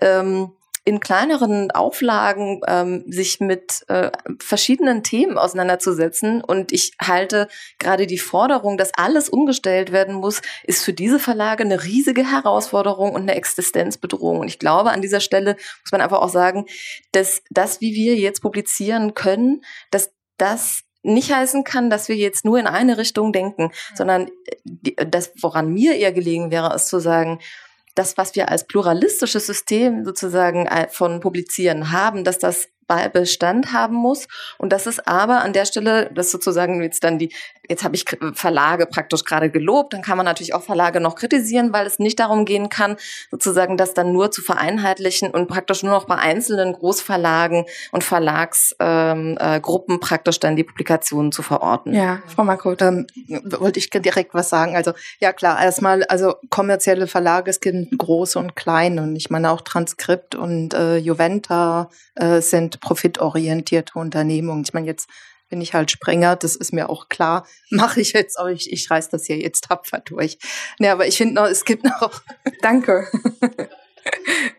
ich finde, es gibt noch einen anderen Grund für die Systemrelevanz von Verlagen. Also wenn Kollegen widersprechen wollen, dann bitte gerne. Ähm, bei Open Access, also wir machen Open Access, ich habe dieses Jahr auch Open Access Bücher publiziert und äh, wir haben die Deal-Geschichten. Also ich denke, wir werden es machen, trotz aller Kritik dann nochmal an der Kommerzialisierung von Open Access. Aber ich finde, es gibt noch einen ganz anderen Punkt auch zu bedenken. Bei Open Access wird die Paywall einfach nur verschoben. Es kostet nach wie vor Geld. Das ist open available, aber letztendlich ist um, not um, open accessible der Weg in die Publikation. Und es hat was enorm Exkludierendes. Also vorhin, da war auf der Präsentation Chart, dass also auch Leute an Universitäten mit wenig Geld auf einmal Zugang zu Wissen haben. Die haben aber nicht mehr den Zugang in die Journals oder in die Bücher, wenn das alles durch eine Paywall bewährt ist. Und das finde ich etwas, was ich schwierig finde an der Open Access Geschichte. Weil dadurch wird ähm, gesteuert und eine Vorauswahl getroffen und zwar über Geld und nicht über Qualität. Ja, Konrad und Uli, ich sehe, ihr möchte beide äh, kommentieren. Gehen wir einmal zu Konrad und dann. Ja, wir ruckeln ja beide auf den Stühlen. Genau. Das also, gucken, das wir sehr unruhig. Also das eine ist, ähm, ich will hier auch nicht die Arbeit von Verlagen runter, äh, runterreden. Also wir haben selber im Hause haben wir auch einen Verlag oder ein Publikationssystem namens Publisso mir ist das sehr wohl bekannt. Also ich habe das vorhin unterschlagen. Natürlich ähm, mit, ähm, ähm, wie auch solche Sachen. Da geht viel Arbeit rein. Ähm, wir hatten das Stichwort vorhin das, dabei, aber Governance. Wem gehört denn eigentlich das Ding? Ja. Ich habe überhaupt kein Problem damit, kommerzielle Entitäten in den Prozess mit einzubinden, wenn ich die Kontrolle haben und nicht meine Inhalte als Geisel mitgebe. Und da haben wir halt in den letzten Jahrzehnten einfach fundamental etwas falsch gemacht und das hoffe ich jetzt verbessert zu sehen. Wie das dann genau gemacht wird, ist was anderes. Aber es darf einfach nicht sein, dass Fachcommunities ähm, hier entmündet werden und dann um, um die Datei der, der Subskript, Subskribierenden gebettelt werden muss. Das kann doch nicht sein. Ne? Also das heißt, diese Machtverschiebung, das war das Problem der letzten Jahrzehnte und das müssen wir umkriegen. So das andere ist, ähm, ich habe das mit der, also der Begriff Datenbank war falsch. Ne? Ich hätte von einer Wissensdat oder Wissensbank, von Knowledge Base sprechen sollen. Das ist ein ganz anderes Konzept. Ne? Wir kennen, kennen vielleicht also Daten, Informationen, äh, Wissen und Weisheit oben drüber. Also klar, diese Ebenen werden häufig zusammengeschmissen. Ähm, und man will natürlich auch dahin kommen, dass man die Sachen auch ganz, ganz anders anfassen kann. Und deshalb widerspreche ich, also wir haben jetzt nicht den Diskurs hier zwischen oder den Dissens zwischen äh, Verlag und, und offen sozusagen, sondern auch brauche ich dieses haptische oder also ich habe kein Problem damit, so einen Artikel ausgedrückt auf dem Tisch liegen zu haben. Es kommen nur mit diesem mit diesem Konzept kommen so fundamentale Nachteile mit. Wir, was wir haben ist digitales totes Holz und wir könnten so viel daraus machen. Also ich jetzt spreche als Informationswissenschaftler dieses, dieses Anhängen an PDFs, das ist unglaublich schlecht. Wir könnten, ähm, und das ist auch der große Vorteil, Sie hatten vorhin gesagt, jetzt verschiebt man die Paywall und man hat eigentlich keinen Unterschied. Der Riesenvorteil an richtigen Open Access ist, dass ich maschinenlesbar diese Sachen bearbeiten kann, dass ich ähm, einfach die, ein, diesen Korpus nutzen kann und nutzen kann. Und jetzt wieder mein anderer Hut. Ich entwickle ja bei uns als Informationsdienste ähm, Abteilung eine ein Discovery Service, der natürlich viel besser funktioniert, wenn ich an die kompletten Texte rankomme, nicht nur an die Abstracts. Und das gleiche ist bei Monographien, da kenne ich mich jetzt nicht so aus, wird das auch der gleiche Fall sein. Und dieser Begriff ähm, Knowledge Graph, man kann Sachen semantisch aufbereiten. Also so viel hängt an diesem ganzen Ding dran. Es ist nicht nur ein Verschieben, ähm, oh, jetzt ist das Ding plötzlich umsonst und jeder kann es lesen, sondern wir haben auch technisch ganz andere Möglichkeiten. Die müssten wir eigentlich auch sehr viel mehr nutzen, aber wir, wir denken halt immer noch, oh ja, das habe ich das äh, tote Holz halt jetzt digitalisiert. Und ähm, das ist vielleicht auch noch so in diese Richtung Vision, äh, dass man auch da viel mehr draus machen kann und wir brauchen natürlich auch ganz andere Sachen mit dran. Also das ist jetzt eben durch diese Geisteswissenschaft etwas anders geprägt, aber in den Naturwissenschaften haben wir halt sehr viel größere Datenmengen, wir haben Source Code, der mit dranhängt, ist bei den Di Digital Humanities natürlich jetzt auch langsam am Kommen oder ist schon längst da, aber ähm, diese Sachen, ähm, werde ich alles in diese Richtung äh, Knowledge Base geschoben und da muss die Version hingehen, dass wir eben wegkommen von einem Medium ähm, in, in eine andere Welt geschoben, sondern wir müssen dieses Medium komplett aufbauen und, und, und komplett verändern. Das überlege ich gerade, das waren jetzt viele Sachen. Ähm, du, kannst auch einfach das Wort an Ulrich Ich würde das jetzt auch weiterhin genau. ich bin genau. ganz zuversichtlich, dass viele Punkte hiervon äh, noch, noch äh, gefüllt werden können. Ja. ja. Du ja. stimmst nicht 100% zu, das wissen wir. Doch, schon. jetzt hier stimme ich 100% zu. nee, ähm, also tatsächlich. Ähm, die Sache mit der Governance ist wichtig und ähm, ich bin jetzt auch absolut gar kein Gegner von, von kommerziellen Verlagen. Die Aussicht, Geld zu verdienen, kann wahnsinnige Innovationen hervorrufen. Das dürfen wir nicht vergessen. Ähm, wenn ich jetzt denke an, an, an Statistiksoftware zum Beispiel, ne? also wer kann schon R? Ich kann's, aber das kann nicht jeder. Manche sind froh, dass sie SPSS benutzen können und das sind ja keine schlechten Wissenschaftler, weil sie nicht programmieren können. Die können genauso gute Sozialwissenschaftler sein, aber SPSS ist ein kommerzielles Produkt und damit er sich gut bedienen lässt, wird da Geld reingesteckt und deswegen kostet das auch Geld. Also ich habe da überhaupt gar nichts dagegen. Ähm, ich sehe ähm, alles, was Herr Förstner gesagt hat, vollkommen ein. Das ist der große Vorteil an Open Access. Das, was aber total untergeht in der Diskussion, ist genau dieser, sind für mich diese Aspekte der Transparenz, der Nachputzbarkeit, auch der Überprüfbarkeit von Forschung. Sie kennen wahrscheinlich alle dieses, dieses Stichwort oder dieses Stichwort, das Phänomen der Reproduzierbarkeitskrise. Es gibt Wissenschaften, denen sind 60 bis 70 Prozent der Befunde nicht reproduzierbar, reproduzierbar, damit letztendlich ja, mehr oder weniger wertlos. Keiner weiß, ob bestimmt was rausgekommen ist. Und da ist natürlich Open Access oder Open Science ganz wichtig. Die Forschungsdaten, die Texte, die Software, von mir aus aber auch Parainformationen wie Metriken und Review, das alles sollte transparent sein. Das trägt zur Qualität in der Wissenschaft bei. Ähm, Trotzdem sehe ich ein exklusives Element in diesen APCs. Das schon. Also, wenn, wenn wir jetzt reden von einer APC von 50 Dollar oder 60 Dollar oder 100 Dollar oder von mir ist auch 700 Euro, das ist ja noch okay für uns. In Drittweltländern ist das nicht okay, auf gar keinen Fall. Ähm, wenn wir aber von APCs reden von 3.000, 4.000 Euro, dann hat man natürlich, dann da stimme ich Ihnen vollkommen zu. Ähm, aber Sie arbeiten bei Springer, Sie nehmen solche APCs trotzdem sehr löblich, dass Sie das sagen. Nee, Nee, in Subskriptionsjournals nicht. Nee, aber ähm, was ich sagen will, ist natürlich, ähm, ich gebe Ihnen vollkommen recht, ich stimme Ihnen zu. Dann hat man natürlich schon was Exklusives. Ist jetzt eine Publikation, die man sich nur leisten kann, weil man 5000 Dollar auf den Tisch legt, ist die echt offener als eine Publikation im Subskriptionsjournal, was jeder publizieren kann und kann das Ding später, wie bei De Kräuter, jetzt sage ich auch über De Kräuter was Nettes, nach einem Jahr im Verlagslayout auf ein Open Access Repository legen kann. Also für mich ist dann echt De Kräuter ähm, offener. Für mich ist Open Access nicht nur Reuse, das ist alles wahnsinnig wichtig, aber für mich bedeutet es auch Partizipation am Diskurs. Jetzt haben wir sehr, sehr viele offene ähm, ähm, Fässer, aber Frau Hörning, Sie können gerne direkt ähm, dazu, Frau Haag, Sie wollten auch. Nur einen kurzen Moment. Ähm, deswegen ist es wichtig, darüber frei, also entscheiden zu können. Ja? Sofern institutionelle Mittel und das heißt öffentliche Gelder zur Verfügung dafür stehen, diese einzuholen und wenn sie nicht zur Verfügung stehen, deswegen trotzdem publizieren zu können. Und das ist, das, das macht praktisch auch diese, also das ist für uns zum Beispiel ein sehr wichtiger Punkt, weil natürlich können wir diese Entscheidung treffen. Für uns, ohne Rücksprache mit einem Verlag darüber. Hm. Frau Haag. Ja, und ich meine, um jetzt bei dem äh, Beispiel zu bleiben, dazu braucht es natürlich dann eben auch starke Institutionen auf der Seite von Open Access. Also dass uns das ja nicht nur mit De Kräuter, sondern auch mit einer Reihe von anderen Verlagen, die Frauen- und Geschlechterforschung publizieren, gelungen ist, diese, sozusagen das auszuhandeln, das nach, also das Recht am eigenen Text zieht das ja ohnehin vor, aber die Mehrzahl der Verlage oder viele Verlage haben sich vorher da ja immer auch so ein bisschen durchgemogelt sozusagen. Ne? Und das heißt zum Beispiel, man muss auch die Autoren, Autorinnen gewissermaßen schulen. Die Mehrzahl der Autorinnen kennt ihre Rechte am eigenen Text nicht. Genau. Sozusagen, ne? Ähm, und wenn man, wenn man, wenn das gelingt, dann hat man auch eine ganz andere Position in der Verhandlung mit den Verlagen, dass es dann eben auch zum Beispiel gelingt zu sagen, okay, im ersten Jahr, okay, ja, habt ihr das Recht sozusagen, das kommerziell zu nutzen. Danach fallen die Rechte an die Autorinnen zurück und die können selbst entscheiden, was sie mit ihrem Text machen.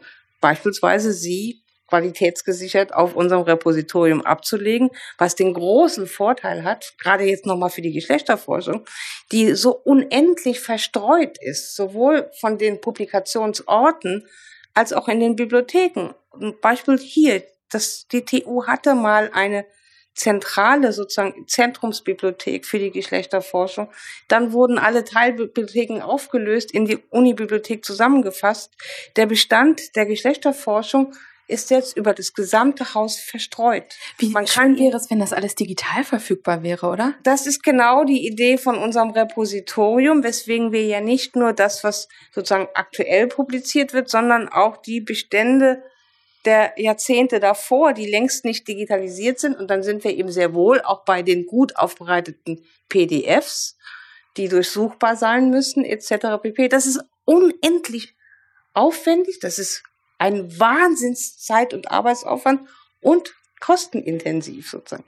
Äh, Jahrzehnte von Forschung gewissermaßen nachträglich zu digitalisieren und sie eben nicht nur als, ja, was haben Sie gesagt, totes Holz, das dann zu toten äh, Digitalisaten irgendwie wird, mit denen dann auch digital gearbeitet werden kann. Ähm, so, also dafür braucht es unendlich viel ja. Ressourcen und Infrastruktur, um eine ähm, gute sozusagen Open Access Infrastruktur bieten zu können, die dann wiederum auf Augenhöhe mit den kommerziellen Verlagen beispielsweise auch ähm, eben gut verhandeln kann. Ja. Ich will noch eine letzte Bemerkung nochmal zu dem, auch wenn das ja, äh, glaube ich, am Ende des Tages niemand ernsthaft sozusagen in Erwägung ziehen wird, dass es alles sozusagen staatliche Institutionen sein müssen. Wir haben den Fall Ungarn, das Land Ungarn, das wissen sicherlich viele hier im Raum, die im letzten Jahr die ungarische Regierung entschieden hat, Geschlechterforschung ist nur Hokuspokus und Ideologie und es an den Universitäten verboten hat als Studiengang. Es darf in Ungarn nicht mehr gelehrt werden, sozusagen. Also Staat alleine, alles in die Hände des Staates zu geben, ähm, kann nicht die Antwort am Ende des Tages sein.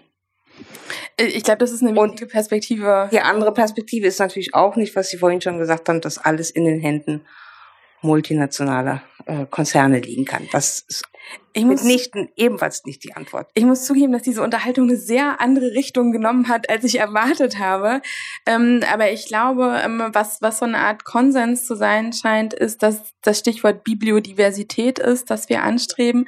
Also, dass wir eine vielfältige Publikationslandschaft brauchen, in der verschiedene, ähm, verschiedene Player mit verschiedenen Größen ähm, ihren Platz haben, dass man mit einer DFG-Förderung ein eigenes Journal machen kann, ähm, dass man als kommerziell kommerziell agierender, sehr großer Verlag ähm, Angebote äh, machen kann und dass auch nicht kommerziell agierende Universitätsverlage, im Übrigen unterscheiden sich die anglosächsischen sehr stark ähm, von den kontinentaleuropäischen Universitätsverlagen, dass die alle ihren Platz haben.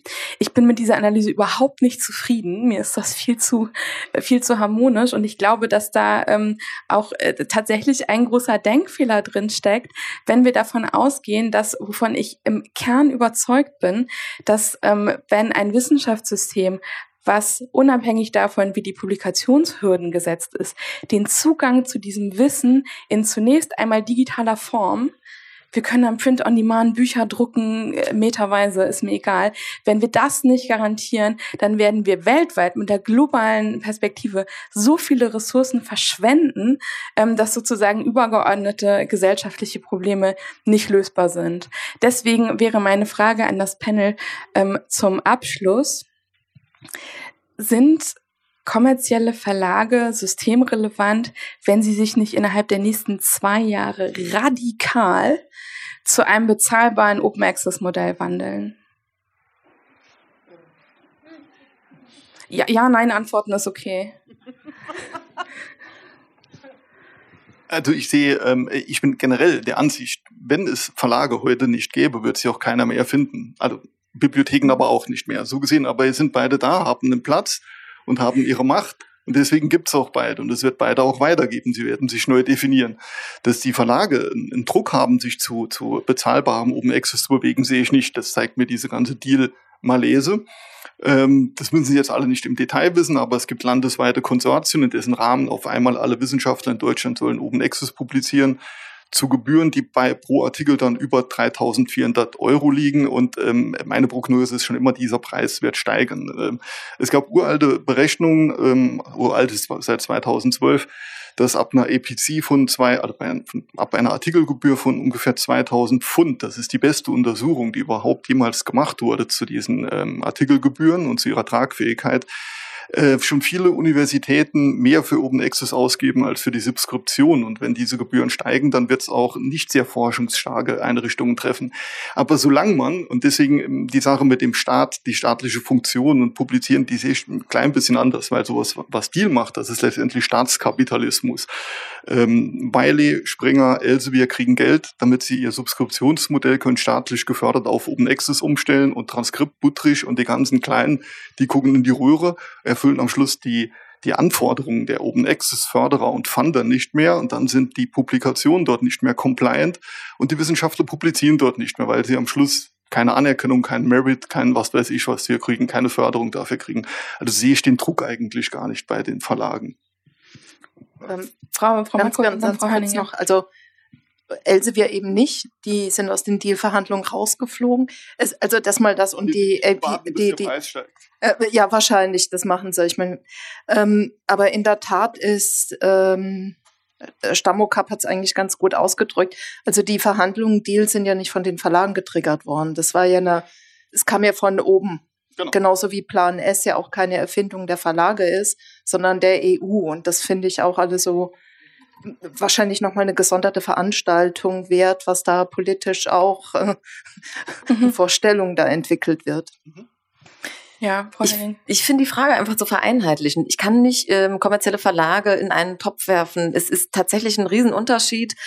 Ähm, ich gebe zum Beispiel auch eine Buchreihe raus bei einem kleinen Verlag und ich, äh, wir sehen, wie große Schwierigkeiten es sind zum Teil Verlage, die von einem mini kleinen Team äh, geführt werden, wo es häufig an einer einzelnen Person liegt, die praktisch diesen Verlag leitet und wo die Umstellung jetzt praktisch auf das, was wir, was wir hier besprechen und was wir alle grundsätzlich teilen als eine, eine wunderbare Perspektive, was diese Verlage eben vor große Existenzschwierigkeiten und sie schaffen diese Umstellung in dieser Form nicht. Das heißt, man muss ganz andere Formen dafür finden. Verlage, kleine Verlage müssen die Möglichkeit haben, sich da müssen, also ich weiß nicht, ob sie es schaffen, aber das wäre meine Wunschvorstellung dafür, dass sie es schaffen, sich zusammenzuschließen und verschiedene neue gemeinsame Lösungen dafür zu etablieren, damit es eben nicht am Ende heißt, wenn es diese Umstellung gibt auf ein System, in dem ich stimme völlig zu, ähm, für mich kann dieses System, so wie es jetzt gerade ist, dass Verlage, wenn sie Open Access publizieren, dafür horrende Preise verlangen,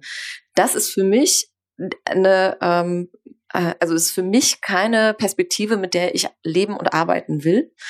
Ähm, nur ich kann, wenn ich das jetzt sozusagen, wenn ich die Maßgabe von Open Access auf alle Verlage ansetze, führt es dazu, dass letztlich genau diese kleinen Verlage hinten runterfallen. Und das kann nicht unser Ziel sein. Ich kann, äh, also jedenfalls ist es nicht mein Ziel, ähm, weil das in den sozial-geisteswissenschaftlichen Disziplinen auch noch eine sehr große Rolle spielt. Ähm, und ich ähm, genau, also ich kenne ja auch die Perspektive aus anderen Ländern, in denen es nur einzelne Verlage gibt und man gar nicht viel Möglichkeiten hat und in denen das tatsächlich zum Problem wird und wo es tatsächlich dann keine andere Wahl gibt, als zu sagen, gut, dann machen wir lieber komplett ohne Verlage. Ich glaube, dass es da andere Wege geben muss und Differenzierungen geben muss und ähm, wenn man, wenn sie die Frage stellen, so, wenn es so ist wie jetzt und die Verlage horrende Gelder dafür verlangen und so, dann sage ich, nein, dann sollten sie nicht systemrelevant sein. Ähm, sie werden es aber wahrscheinlich trotzdem sein, weil auch unsere Aufmerksamkeitsökonomien und unsere Prestigeökonomien in der Wissenschaft noch lange so funktionieren werden. Und an den Stellen muss man schrauben und nicht an der Schraube zu sagen, ja, aber wir brauchen jetzt so und so viel Prozent Open Access bis übermorgen. Ja. Ja, es ist eine, eine, eine deutliche Aussage. Wollten Sie noch was ergänzen, Frau Haag? Dann könnten wir jetzt auch die Gelegenheit nutzen für vielleicht ein, zwei Fragen aus dem, aus dem Publikum. Ähm, wir nähern uns der Zielgeraden. Ähm, ich habe jetzt wenig gesehen, wie es Ihnen eigentlich geht. Ähm, ob Sie jetzt immer vehement genickt haben oder mit dem Kopf geschüttelt. Ähm, äh, gibt es aus dem Publikum noch Fragen oder äh, kurze Anmerkungen, kurz ähm, zu unserem, äh, zu unseren Diskussionsthemen. Äh, hervorragend, dann können wir hier einfach ähm, weitermachen. Nein? Gut, dann, dann stelle ich die Lieblingsfrage aller Moderatorinnen ähm, äh, zum Abschluss. Das wird jetzt so eine, jeder muss bitte noch mal was sagen und jede äh, Runde. Ähm, Bibliodiversität ist wichtig, ähm, Governance ist wichtig, ähm, aber wir können kein Pauschalurteil fällen, welches Format ähm, der Infrastruktur das Beste ist. Alles gehört der öffentlichen Hand. Ähm, alles ist in, in kommerzieller Hand. Wir brauchen eine Mischform, um eine gesunde Wissenschaftskultur aufrechtzuerhalten. Ich stimme dem nicht zu, aber das ist äh, das, was ich aus diesem Panel jetzt sozusagen ähm, raus, rausziehe. Klar ist aber, dass es nicht so bleiben kann, wie es ist. Also ich glaube, in allen Perspektiven steckt ein Element drin, ähm, dass sich was, was verändern muss. Ähm, wenn wir jetzt mit einer Perspektive von vielleicht zwei Jahren denken, was können Sie selbst tun? Ähm, eine Sache kann ganz klein sein, um das wissenschaftliche Publikationssystem ein bisschen mehr in die Richtung ähm, zu lenken, die Sie sich vorstellen, wohin es geht, aus Ihrer jetzigen Situation heraus. Ja, ruhig der Reihe nach. Ist ein bisschen, aber können wir machen. Oh Mann. Ähm, ich versuche mich da jetzt rauszuringen.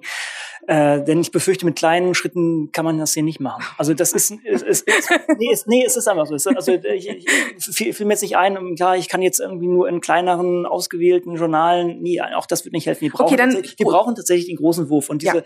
ähm, Deal-Verhandlungen haben, wie, wie wir auch schon gehört haben, äh, war um es nett zu sagen, es war nicht ganz der richtige Weg. Ähm, es war ein Anfang. Ich möchte es als Anfang definieren. Diese Transition zu radikalen Open Access halte ich für richtig. Den Preis, den wir, den wir dafür zahlen, halte ich für gänzlich falsch. Und da, da haben einfach wieder Verlage, die halt hochprofessionalisiert sind, ähm, auch in solchen Verhandlungen haben uns da die Hosen ausgezogen. Und das ist jetzt vielleicht okay, das ist jetzt passiert, aber es muss weitergehen und wir müssen das als ersten Schritt sehen und jetzt ist der nächste Schritt, die Preise wieder runterzukriegen. Idealerweise ähm, in, in dem Stand, wie es jetzt ist, aber eigentlich noch besser wäre, ähm, Infrastruktur selber zu gestalten und die Verlage als Dienstleister mit einzubinden, aber die Kontrolle zu halten. Und ich befürchte, es, es gibt hier keine kleine Lösung. Das heißt, deine Arbeit an Publisso zum Beispiel ist schon genau dein Beitrag zu dieser Welt. Also ich arbeite nicht an Publisso, das so, machen Kollegen von mir. Also ja. wir haben das im, im Hause.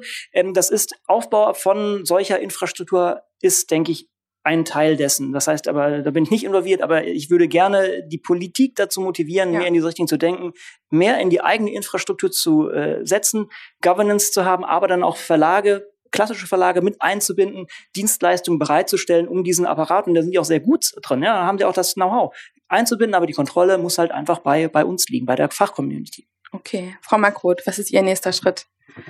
Mir geht's ähnlich wie Ihnen. Also ein Schritt. Also ich, ich habe das Gefühl, dass das im Moment ein, ein, großer Paradigmenwechsel ist, der gerade stattfindet. Und irgendwie, mein Gedanke war immer, naja, ich, ich stimme Ihnen ja zu. Es wäre super, wenn das so wäre, wenn man tatsächlich in vernetzten Wissenswelten viele kleinteilige Dinge machen könnte, sehr pluralistisch unterwegs sein könnte. Aber ich glaube, in so einer hoch spätkapitalistischen, komplett durchökonomisierten Zeit passen beide Welten noch nicht zueinander mehr. Also ich denke, das ist ein ganz großer gesellschaftlicher Wechsel, den wir da vollziehen müssen, dass diese Wirtschaft ja, diese Vorstellung von Wirtschaftlichkeit von Verlagen sich mit dem verträgt. Und ich glaube, wir sind gerade mitten in diesem Übergang begriffen. Deswegen stößt sich das im Moment alles noch. Ähm, was ich schon die ganze Zeit auf meiner Agenda habe und das auch bei uns im, ähm, im Verlag diskutiere, ist was wie Selbstdefinition, was ist Springer, IT plus X. Also IT muss sein, aber was ist unser spezifisches X, was wir dazu beitragen können? Also das ist eine Diskussion, die habe ich jetzt angestoßen. Ich gucke mal, was bei rauskommt.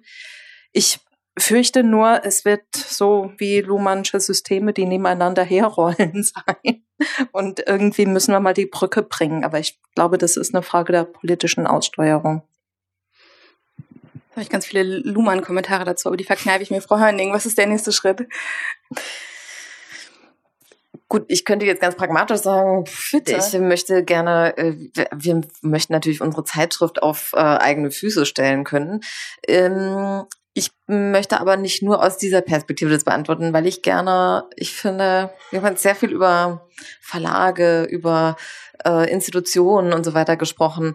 Ich möchte am Schluss nochmal die AutorInnen einbringen, mhm. weil ähm, ich möchte gerne autonomere AutorInnen in diesem Bereich haben, die nämlich auch gestalten, die durch ihr Publizieren gestalten und nicht ähm, die Ebene praktisch verweilen zu lassen auf der Ebene von institutionellen Aushandlungen, ähm, wie kommerziell oder nicht kommerziell, wie öffentlich, wie nicht öffentlich und so weiter das ist, sondern ich würde gerne mehr an der Stelle auch ansetzen und mit meinen Kollegen und Kolleginnen darüber sprechen, was es bedeutet, als AutorInnen gestaltend an, an der Publikationslandschaft mit teilzuhaben. Ja, sehr schön. Ja, die großen, die großen Räder sind definiert. Da bin ich auch äh, ziemlich, ziemlich nah dabei. Ich habe ja auch gesagt, Governance ist wichtig. Also das ist eine, eine Art öffentlich, zumindest grundfinanziertes Angebot gibt, ähm, was das Problem der Finanzierung äh, mit sich bringt. Aber wie gesagt, ich denke, das wäre eine Möglichkeit auch für Bibliotheken hier aktiv was zu machen, indem sie sich an der Grundfinanzierung solcher Infrastrukturen beteiligen, dann würde ich auch, äh, was Frau Haag gesagt hat, würde ich vollkommen zustimmen. Also allein die Tatsache, dass ihr Journal einfach so von Lucius an de Kräuter übergehen konnte, da wurden verschiedene Fehler gemacht, über die man sich früher halt keine Gedanken gemacht hatte. Also die Herausgeber hatten nicht die Rechte am Titel des Journals, was was, was, was furchtbar ist. Da sind auch andere äh, schlimme Sachen schon passiert. Journale, die neu gegründet wurden, also Open Access Journale, weil die Herausgeber Open Access machen wollten, aber die Rechte beim Verlag waren, der eben mal kein Open Access machen wollte. Ähm, also in dem Bereich Open Access Literacy, da kann man auch viel tun, auch als mhm. Bibliothek, ganz sicher, den Leuten beizubringen, angefangen bei den Herausgebern, das ist euer Recht gegenüber dem Verlag, sicher durch die Namensrechte und auch solche Sachen wie als Herausgeber bessere Open Access Policies heraushandeln oder geringere APCs im besten Fall. Also zum Beispiel nach so und so vielen Monaten kann oben, äh, alles Open Access publiziert werden in der Verlagsversion oder sonst was haben Herausgeber ja auch, ja auch ähm, Möglichkeiten. Ja.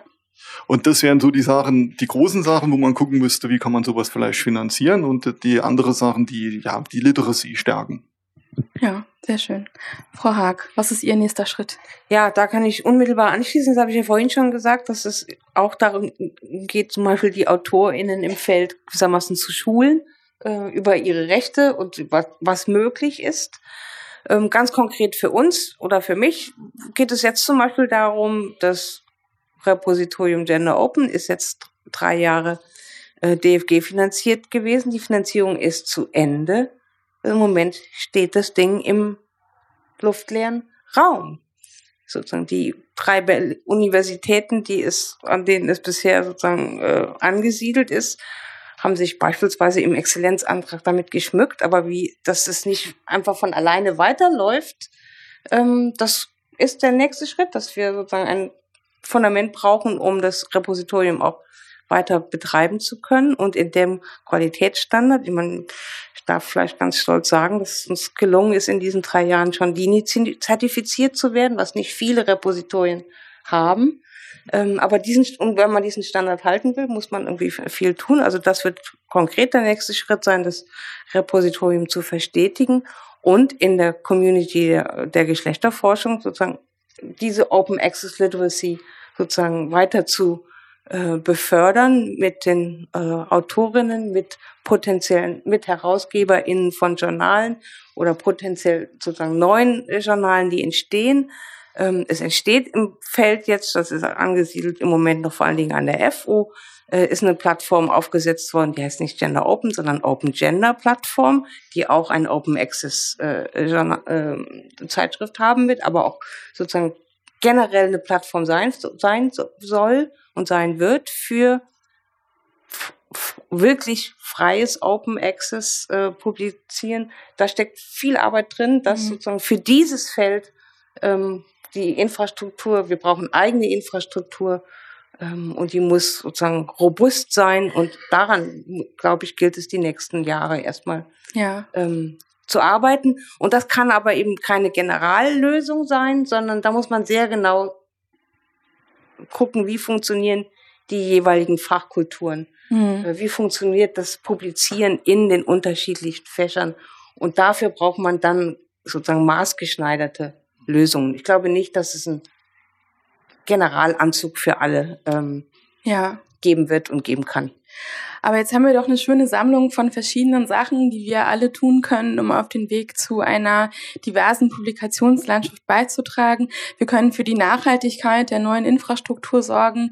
Wir können im Sinne einer ähm, Open Access Literacy dafür sorgen, ähm, dass die beteiligten Akteurinnen und Akteure wissen, was sie tun. Ähm, wir können ähm, insbesondere den Forschenden ihre Spielräume vor Augen führen, äh, die sie als Autorinnen und Autoren haben im Umgang mit der Wahl von Publikationsorten und auch dem Aushändeln von finanziellen Spielräumen. Akteure wie die Verlage selber sind, das finde ich sehr schön, zur Introspektion aufgefordert im Moment. Also zu gucken, wer sind wir, was wollen wir, welche Rolle spielen wir. Und alle von uns, ähm, die äh, am Aufbau von neuen Infrastrukturen mitwirken können, äh, tragen einen wesentlichen Beitrag zu ähm, einer tatsächlich auch in Zukunft ähm, vielfältigen Publikationslandschaft. Ich habe am Anfang gesagt, ich mache im Moment Change Management. Das bedeutet, dass ich gerade auf die harte Tour lerne, dass sich Sachen nur verändern, wenn man sich verändert. Ähm, und wenn man selber tatsächlich äh, handelt und nicht darauf wartet, dass das irgendjemand anders tut. Äh, in diesem Sinne und auch im Geiste der Open Access Week ähm, 2019 würde ich Sie alle herzlich dazu einladen, die Sachen, die wir heute hier besprochen haben, darauf zu überprüfen, wie Sie das auf Ihren ähm, Arbeits-, Forschungs-, Privatalltag äh, anwenden können und ähm, der kleine eine Schritt, den äh, Sie alle, den wir alle eigentlich tun können, ähm, um hier auf diesem Weg ein bisschen zu ranzukommen, äh, voranzukommen, ist, nehmen Sie sich vor, morgen mit einer Person, die heute nicht hier war, über diese Veranstaltung zu sprechen und Ihnen äh, zu erzählen, äh, was Sie gelernt haben, was Sie mitgenommen haben und was Sie großartig daran fanden. Denn ich bin mir sicher, Sie fanden nichts schlecht. Ähm, in diesem Sinne ähm, verbleibt es mir äh, noch einmal herzlich, Sie dazu einzuladen, sich bei den Teilnehmerinnen und Teilnehmern unseres Podiums zu bedanken.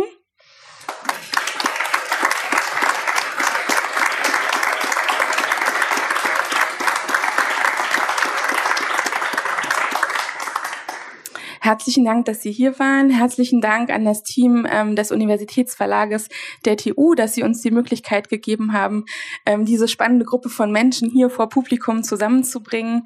Ähm, Sie werden es alle noch 50 Mal hören wollen. Die Gelegenheit wird es dann bei Open Science Radio ähm, geben. Ähm, vielen Dank vor allem ähm, an Dagmar Schobert. Und ähm, ich bin gebeten worden, Sie zu bitten, doch jetzt nicht alle gleich zu verschwinden, äh, sondern ähm, hier draußen, wo wir dann die BibliotheksnutzerInnen nicht mehr so so wahnsinnig stören, ähm, noch auf einen Snack und ein Getränk beisammen zu bleiben und darüber zu reden, wie wir die Welt verändern. Herzlichen Dank.